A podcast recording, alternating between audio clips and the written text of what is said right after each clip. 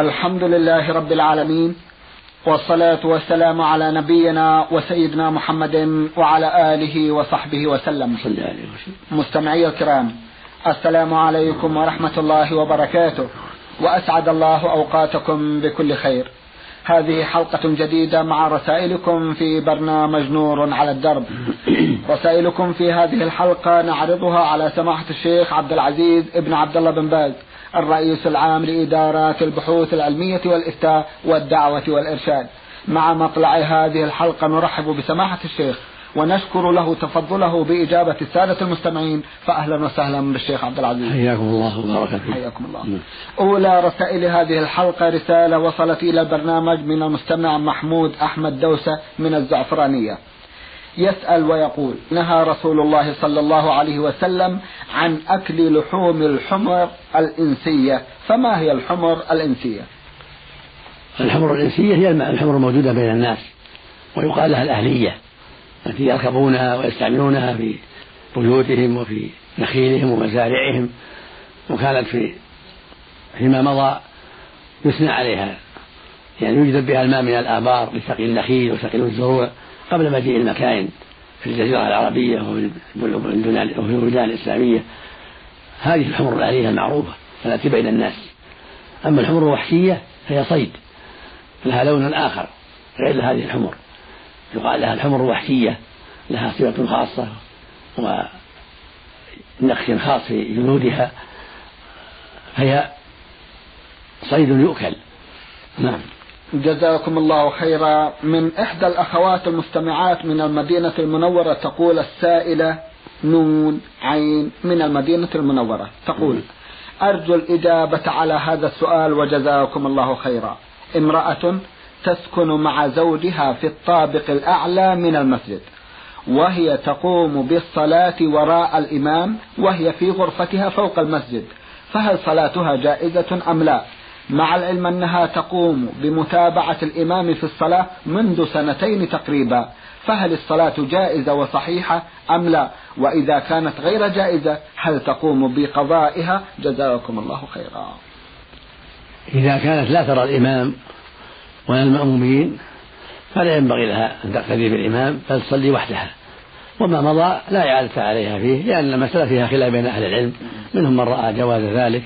فنرجو ألا يكون عليها إعادة ولكن في المستقبل ننصحها أن تصلي وحدها لا تتابع الإمام. إلا إذا كانت ترى الإمام أو ترى من بعض من خلفه. وإلا فإنها تصلي وحدها لأن محلها ليس تابع المسجد المسجد مستقل سطح المسجد على ما ذكره السائل مستقل كأن الذي بنى المسجد إنما بنى أراد الطابق الأسفل الطابق الأسفل. أما الطابق الأعلى فجعله مسكنا ليس من ليس من المسجد. ولهذا سكنه هو وأهله. فالحاصل إذا كان سطح المسجد ليس تابع المسجد فإن أهله ينامون فيه ويجامع زوجته ويقضي حاجته لأن ليس تابع المسجد إنما بنى إنما بنى المسجد الذي تحت السقف. أما إذا كان المسجد بني للعبادة وسقفه تبع له ناوي تبع المسجد فهذا لا يسكن فيه فوق للمرأة وأهلها في بحيث يجامعها فيه وبحيث تحير فيه وبحيث تقضي حاجتها ويقضي حاجتها هذا لأنه من المسجد. بل يصلى فيه ويحفظ ويصان لأنه تابع المسجد. أما إذا كان المسجد إنما هو الأسفل وأما السطح فالذي يعمر المسجد ما نوى السطح تبع المسجد بل نواه سكنا له أو للتأجير فهذا مستقل ولا يكون له حكم المسجد. والساكن فيه لا يصلي تبع لا يصلي بإمامة المسجد إلا إذا كان يرى الإمام أو يرى من خلفه بعضهم من المأمومين.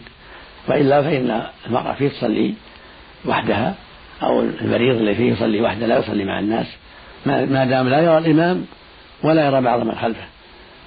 لكن إذا كان السطح تابع للمسجد فإنه لا يتخذ سكنا بحيث يجامع فيه الرجل امرأته بحيث يقضي حاجته من بول أو غيره أو تلبس فيه الحائض لأنه تابع المسجد. أما إذا كان ليس تابع المسجد بل المسجد ما هو ما تحته فهو لأهله مملوك لأهله نعم جزاكم الله خيرا سماحة الشيخ إذا كان المسجد من دورين فهل يشترط على من كان في الدور الثاني أن يرى الإمام أو بعض المأمومين؟ هذا ظاهر لا يشترط يعني تابع المسجد مثل خلوة في المسجد أيوة. تابع للمسجد إذا سمع الصوت إذا سمع الصوت فهو كافر. وإن لم يرى الإمام أو بعض إذا المأمومين كان تابع المسجد. جزاكم الله. صرف تابع له أو خلوة تابعة له. جزاكم الله خيرا. رسالة وصلت إلى البرنامج من أحد الإخوة المستمعين. يقول بل من إحدى الأخوات المستمعات تقول أختكم في الله سين ميم صاد من الأردن. لها جمع من الأسئلة في أحدها تقول هل صلاة الضحى جهرية أم سرية؟ وهل الجهر في القراءة فقط أم في الركوع والسجود؟ صلاة الضحى سرية وهكذا الظهر والعصر كلها سرية. ولو جهرت المرأة أو الرجل في صلاة الضحى لم يضر ذلك لأن الجهر والإخفاء سنة ليس بمحرم ولا ولا واجب. فالجهر سنة والإخفاء سنة. فلو جهر في النهار أو أسر في الليل فصلاة صحيحة لكن خلاف السنة. فالسنة أن يسر بالنهار صلاة الضحى في الظهر والعصر ويجهر بالليل في صلاة المغرب والعشاء في الركعتين الأوليين. إلا الفجر فإنها جهرية والجمعة جهرية ولو كانت نهارية.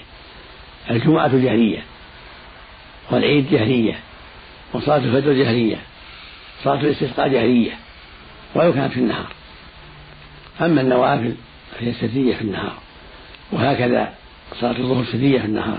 الظهر معلومة سرية وهكذا العصر سرية والمغرب والعشاء جهرية في الأولى والثانية والفجر جهرية كما تقدم وهكذا صلاة الجمعة جهرية صلاة العيد صلاة الاستسقاء صلاة الكسوف كلها جهرية لأن الرسول جهر عليه الصلاة والسلام.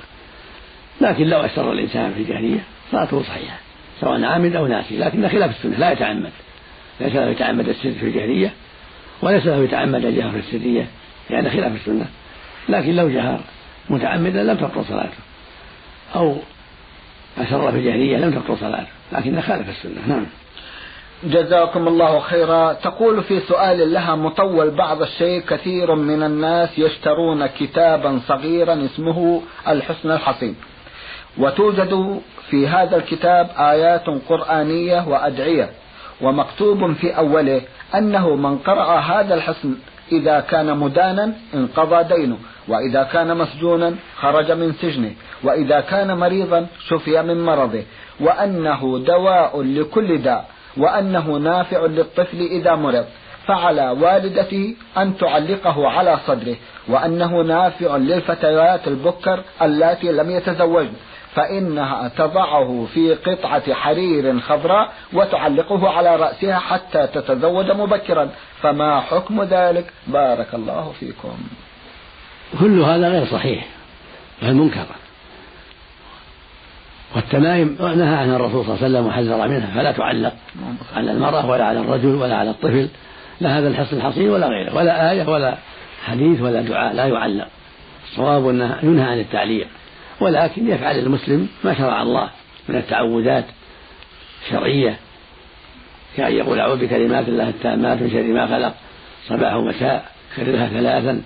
فإذا دخل المنزل قال أعوذ بكلمات الله التامات من شر ما خلق. يقول النبي صلى الله عليه وسلم من نزل منزلا؟ فقال أعوذ بكلمات الله التامات من شر ما خلق. لم يضره شيء حتى يرتحل منزله ذلك. وقال له بعض الصحابة في بعض الليالي ما رأيت الليلة من مرض أو أذى من عقبة إلا لغتني قال أما إنك لو قلت أعوذ بكلمات الله التامات من شر ما خلق لم تضرك. وقال صلى الله عليه وسلم من قال بسم الله الذي لا يضر مع اسمه شيء في الأرض ولا في السماء وهو استمع ثلاث مرات صباحا لم يضره حتى يمسي. وإن قالها مساء لم يضره حتى يصبح. هذه الأذكار الشرعية والتعوذات الشرعية مستحبة وفيها خير عظيم. وهكذا آية الكرسي إذا قرأها عند النوم. الله لا إله إلا هو الحي القيوم. إلى آخرها ولا يؤوده حفظهما وهو العلي العظيم. إذا قرأها عند النوم لم يزل عليه من الله حافظ ولا يقربه شيطان حتى يصبح هكذا جاء الحديث عن رسول الله صلى الله عليه وسلم في هذه الآية العظيمة. وهي أعظم آية في القرآن آية الكرسي. من قرأها عند النوم لم يزل عليه من الله حافظ ولا يقربه شيطان حتى يصبح. فنوصي بقراءتها عند النوم. وبعد كل صلاة كما جاء في الحديث أيضا. كذلك قراءة قل هو الله في المعوذتين بعد كل صلاة مستحبة. ويستحب تكرارها ثلاثا بعد المغرب والفجر هذه السورة الثلاث وعند النوم كذلك. هذه نصب بهذه الأشياء. أما تعليق آيات أو أحاديث أو دعوات أو حفظ الحصن الحصين هذا كله لا أصل له بل هو من البدع ومن الكبائر المنكرة. وهكذا من قرأ ومن قرأ ما يضره شيء من قرأ كل هذا لا, لا دليل عليه. بل هو من خرافات بعض من ينتسب إلى العلم. نعم. حسبي الله. جزاكم الله خيرا. تقول عن نفسها أنا فتاة أبلغ من العمر السادس عشر وأريد أن أرتدي النقاب ولكن أهلي لا يوافقون ويقولون لي إني ما زلت تقول أنا فتاة أبلغ من العمر السادس عشرة وأريد أن أرتدي النقاب ولكن أهلي لا يوافقون ويقولون لي إني ما زلت صغيرة على ذلك فما رأيكم؟ جزاكم الله خيرا. الواجب عليك ارتداء النقاب والتحجب عن الرجال الأجانب ولو أبى أهل ذلك ليس لهم طاعة في هذا. يقول النبي صلى الله عليه وسلم إنما الطاعة في المعروف. والمعروف ما شرعه الله جل وعلا وأباحه. ويقول صلى الله عليه وسلم لا طاعة للمخلوق في معصية الخالق. فالواجب عليك التستر والحجاب عن الأجنبي كأخي الزوج أو عمه وكالجيران اللي ليسوا بمحارم وغيرهم. كل رجل ليس محرما لك عليه التحجب عنه. ولو أبى أهل في ذلك. لا ليس لك أن تطيعين في أن تطيع أن تطيعين في ذلك. والواجب عليهم أن يساعدوك على الخير والحجاب. هذا هو الواجب عليهم لأن الله يقول سبحانه وتعاونوا على البر والتقوى ويقول سبحانه والعصر إن الإنسان لفي خسر إلا الذين آمنوا وعملوا الصالحات وتواصوا بالحق وتواصوا بالصبر. فالواجب التواصي بالحق والتواصي بالحجاب من التواصي بالحق. ويقول سبحانه والمؤمنون والمؤمنات بعضهم أولياء بعض يأمر بالمعروف وينهون عن المنكر. والأمر بالحجاب أمر بالمعروف والنهي عن الحجاب أمر بالمنكر. فنوصيك بالتستر والحجاب ومخالفة أهلك في ذلك. حتى ولو كنت أقل ستة عشر إذا حاضت المرأة ولو بنت عشر أو تسع صارت امرأة تحتجب. ولو ولو أنها بنت تسع أو عشر أو إحدى عشرة أو أشبه ذلك. أما بنت ستة عشر هي امرأة كبيرة قد بلغت بالسن وقد يكون جاء الحيض قبل ذلك. فالحاصل أن بنت ستة عشر سنة امرأة كبيرة عليها أن تحتجب وعليها أن تغض بصرها وعليها أن تبتعد عن أسباب الفتنة. نسأل الله لنا ولك ولأهلك التوفيق والهداية. اللهم آمين. سماحة الشيخ تتيح لنا هذه المستمعة بعض الأسئلة لو تكرمتم جزاكم نعم. الله خيرا. نعم. بعض الأسر عندما ينشأ بينها شاب ملتزم داعية إلى الله ويلتزم بالسنة النبوية.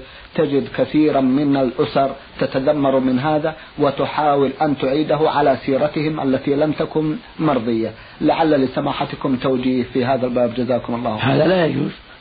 الواجب على الأسرة أن تشجع على الخير. فإذا نشأ فيها شاب والتزم بالحق وحافظ على الصلوات وترك الإسبال وترك حلق لحيته بل الواجب مساعدته في هذا. وأن يشكر على هذا الخير العظيم ويعان ويرغب في الاستمرار والثبات. وهكذا الجارية إذا نشأت ملتزمة محافظة على الصلاة وعلى الحجاب. تشكر على هذا وتشجع من أبيها وأمها وأخواتها. هذا هو الواجب على الجميع. لأن الله سبحانه يقول وتعاون على البر والتقوى. أما أنه يثبط ويستهزأ به هذا منكر. لا يجوز. وهكذا مع المرأة. لا يجوز تثبيطها ولا الاستهزاء بها إذا تحفظت واحتجبت وابتعدت عن أسباب الشر وحافظت على الصلاة واطمأنت فيها وأدتها في أوقاتها كل هذا يجب التشجيع عليه والثناء على من فعله وعدم تثبيطه نسأل الله لجميع الهداية. اللهم آمين. جزاكم الله خيرا. هل من كلمة أيضا آه، للشباب؟ الذين بدأوا هذا الالتزام وبدأوا يمارسون الدعوة إلى الله ويلتزمون بأحكام السنن. هل من كلمة يتفضل بها سماحة؟ نعم نعم. نوصيهم بتقوى الله وأن يشكروا الله على ما النبي عليه من الالتزام بطاعة الله ورسوله ونوصيهم بعدم العجلة في الأمور وعدم التشديد الذي لا يوافق الشرع.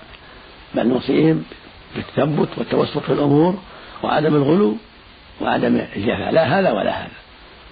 الواجب التوسط في الأمور فلا غلو ولا جفاء لا إفراط ولا تفريط. بل إذا التزم بالحق بإعفاء لحيته الصلاة في الجماعة بالطمأنينة بعدم الإسبال بعدم حلق اللحية يستقيم على ذلك ويسأل ربه العون والتوفيق ولا يعنف على الآخرين بشدة بل يدعوهم إلى الله بالحكمة والكلام الطيب. يا أخي الرسول صلى الله عليه وسلم أمر بإعفاء اللحى يا أخي نصف بإعفائها. يا أخي لا تسبل ثيابك الرسول صلى الله عليه وسلم نهى عن الإسبال نهى عن الخيلاء بالكلام الطيب والأسلوب الحسن الذي يرجى من ورائه قبول الحق والتأثر. فإن الشدة قد يحصل بها التنفيذ والمخاصمة والنزاع ولكن بالكلام الطيب والأسلوب الحسن يحصل خير كثير. يقول الله عز وجل ادع إلى سبيل ربك بالحكمة ومعروف الحسنة وجادلهم بالتي أحسن. هكذا أرشدنا مولانا سبحانه وتعالى. ويقول جل وعلا في كتابه العظيم في وصف النبي صلى الله عليه وسلم فبما رحمة من الله لنت لهم ولو كنت فظا غليظ القلب لانفضوا من حولك. ويقول الله لموسى وهارون لما بعثهما إلى فرعون قال سبحانه فقولا له قولا لينا لعله يتذكر أو يخشى. ويقول سبحانه في جدال أهل الكتاب اليهود والنصارى ولا تجادلوا أهل الكتاب إلا بالتي أحسن إلا الذين ظلموا منهم. فإذا كان اليهود والنصارى يجادلوا بالتي أحسن فكيف بالمسلم؟ من باب أولى فوصيتي للشباب وغير الشباب لجميع من يأمر بالمعروف وينهى عن المنكر لجميع الدعاة إلى الله وصيتي للجميع الرفق في الأمور كلها والجدال بالتي أحسن وتحري الأسلوب الجيد اللين لعل الله ينفع بذلك.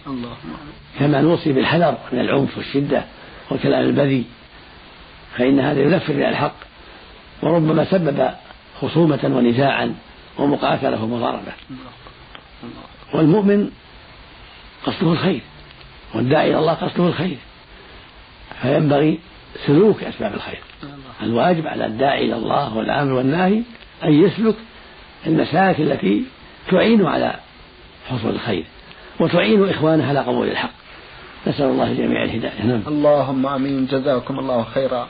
لعل سماحتكم يتفضل بكلمة للمجتمع ككل. هذه وصية للجميع. بارك الله للشباب وغير الشباب. الوصية لجميع الدعاة إلى الله من الرجال والنساء. الوصية لجميع الأمر بالمعروف والنهي عن المنكر من الرجال والنساء. في كل مكان. من أرض الله. الواجب على الجميع تحري الحق وتحري الأسلوب الحسن والصبر في ذلك والرفق وأن يقول عن علم. وعن بصيرة. يجب الحذر من القول على الله بغير علم لا من الرجال ولا من النساء. ويجب أن يسلك المسلك الذي يرجى من وراءه حصول المنفعة حصول الخير قبول الحق. وذلك بسلوك الطريق الذي رسمه النبي صلى الله عليه وسلم ودل عليه كتاب الله عز وجل في الدعوة إلى الله. والأمر بالمعروف والنهي عن المنكر. هذا هو الذي يرجى من وراء الخير العظيم للمجتمع كله رجاله ونسائه. كما قال مولانا سبحانه في كتابه العظيم يخاطب نبيه صلى الله عليه وسلم والمراد الأمة كلها. ادعو إلى سبيل ربك يعني إلى دين ربك بالحكمة وهي العلم. قال الله قال رسوله. والموعظة الحسنة تطيب الترهيب بالكلام الطيب. قال الله كذا قال الرسول كذا وعد الله من فعل كذا الجنة وعده كذا توعد الله من فعل كذا النار. يعني يذكر الآيات والنصوص. وجادلهم بالتي هي أحسن بالأسلوب الحسن بالرفق. يقول النبي صلى الله عليه وسلم إن الرفق لا يكون من شيء إلا زانه ولا ينزع من شيء إلا شأنه. ويقول عليه الصلاة والسلام من يحرم الرفق يحرم الخير كله. ويقول جل وعلا ولا تجادلوا أهل الكتاب يعني اليهود والنصارى إلا بالتي أحسن. إلا الذين ظلموا منهم الظالم يعامل بما يستحق إذا ظلم وتعدى نعم. وضرب أو سب يعامل بما يستحق. ومن عفا فأجره على الله. لكن ما دام ما دام لم يتعدى ولم يظلم تدعوه بالتي أحسن. بكلام طيب. قال الله كذا قال الرسول كذا يا أخي كذا كمسلم يا أخي كذا يا أخي فعل كذا أوصيك بكذا قال الله كذا قال الرسول كذا حتى يلين قلبه ويرغبه في الخير. ولا يخاطبه بالعنف والشدة. أو يقول يا جاهل أو يا حمار أو يا مغرور. أو يا متكبر أو يا كافر لا يأتي بالعبارات الطيبة. يا أخي يا مسلم أو يا فلان كان كافر يا عبد الله أو يا أبا فلان. مثل ما قال النبي لعبد الله بن يا أبا الحباب وهو منافق. يراقبه في الخير. يخاطبه بالاسم المناسب باسمه أو بكنيته يدعوه إلى الله. ولا يخاطبه أبدا بالألفاظ المنكرة لأنها تنكر على الحق. وربما قال له مثل ما قال إذا قال له يا يا مغرور قال أنت المغرور. وإذا قال يا جاهل قال أنت الجاهل. وإذا قال يا فاجر قال أنت الفاجر. وإذا قال يا كافر قال أنت الكافر. هذا يسبب المشاكل. ولكن بالكلام الطيب والأسلوب الحسن تقبل الدعوة ويقول الحق وتؤدى الفريضة. يؤدى الواجب. نعم. جزاكم الله خيرا. سماحة الشيخ تفرح الأمم بالنابغين منها. ولا شك أن هؤلاء الشباب يعتبرون قادة النابغين أطمع بكلمة أخيرة في هذا المقام. نعم نعم. لا شك أن الأمة تفرح بالنابغين في العلم والفضل والتقوى حتى في أمور الدنيا. النابغ في هندسة أو في أي صنعة يفرح به أهله ومجتمعه. فكيف إذا كان في الدين والدعوة إلى الله والإرشاد إلى الخير وتفوق في العلم النافع؟ هذا أعظم وأعظم فينبغي الفرح بهؤلاء. والدعاء لهم بالتوفيق والثبات على الحق وتشجيعهم على الاستمرار في الخير والمزيد من العلم النافع وتشجيعهم على الرفق في الأمور وعدم الغلو في الأمور لأن الإنسان قد يصيبه شدة بسبب غيرته على الإسلام قد يحصل له شيء من الغلو ولا يشعر بنفسه بسبب ما عنده من الخير ومحبة الخير للأمة قد يتجاوز الحدود فلكن ينصح ويوجه إلى الخير بالكلام الطيب والأسلوب الحسن حتى يعتدل. وينبغي الفرح به والسر بوجود النابغين في العلم والدعوة والغيرة لله لكن يسعى معه في توجيههم إلى الخير وتثبيتهم على الحق وحثهم على توسط الأمور وعدم العجلة وعدم الغلو وعدم استعمال الألفاظ المنفرة عن الحق. كل هذا مما يجب فيه التواصي والتعاون. نعم. جزاكم الله خيرا. لأختنا من الأردن سؤال تقول فيه إن كثيرا من المؤذنين بعد قولهم لا إله إلا الله في نهاية الأذان يصلون على النبي صلى الله عليه وسلم فهل هذا بدعة؟ إذا فرغ المؤذن من الأذان ينتهي. إذا قال لا إله إلا الله يقفل الميكروفون لا يزيد شيء. ثم يصلي على النبي صلى الله عليه وسلم بلفظ عالي يسمعه من حوله. لأن الرسول صلى الله عليه وسلم قال إذا سمعتم مؤذن فقولوا مثل ما يقول ثم صلوا علي فإنه من صلى علي واحدة صلى الله عليه بها عشرة ثم سلوا الله الوسيلة فإنها منزلة في الجنة. لا تنبغي إلا لعبد من عباد الله فأرجو أن أكون هو. فمن سأل لي الوسيلة حلت له الشفاعة. فالصلاة على من الأذان وهي من ألفاظ الأذان. الأذان ينتهي عند لا إله إلا الله. والمجيب يقول لا إله إلا الله ثم يصلي على النبي صلى الله عليه وسلم. لكن من رفع صوت؟ زيادة العادة صوت عالي. والمؤذن كذلك إذا فرغ يأتي بصوت عالي ليس بصوت الأذان بل بعدما يسكت يأتي بالصلاة على النبي صلى الله عليه وسلم بصوت عالي. وإن كان في غير ميكروفون لا, لا يرفع صوته مع, مع لا إله إلا الله. لئلا يظن أن هذا من الأذان. الأذان انتهى عند قول لا إله إلا الله. فالمجيب يقول لا إله إلا الله. والأفضل لا يتمها.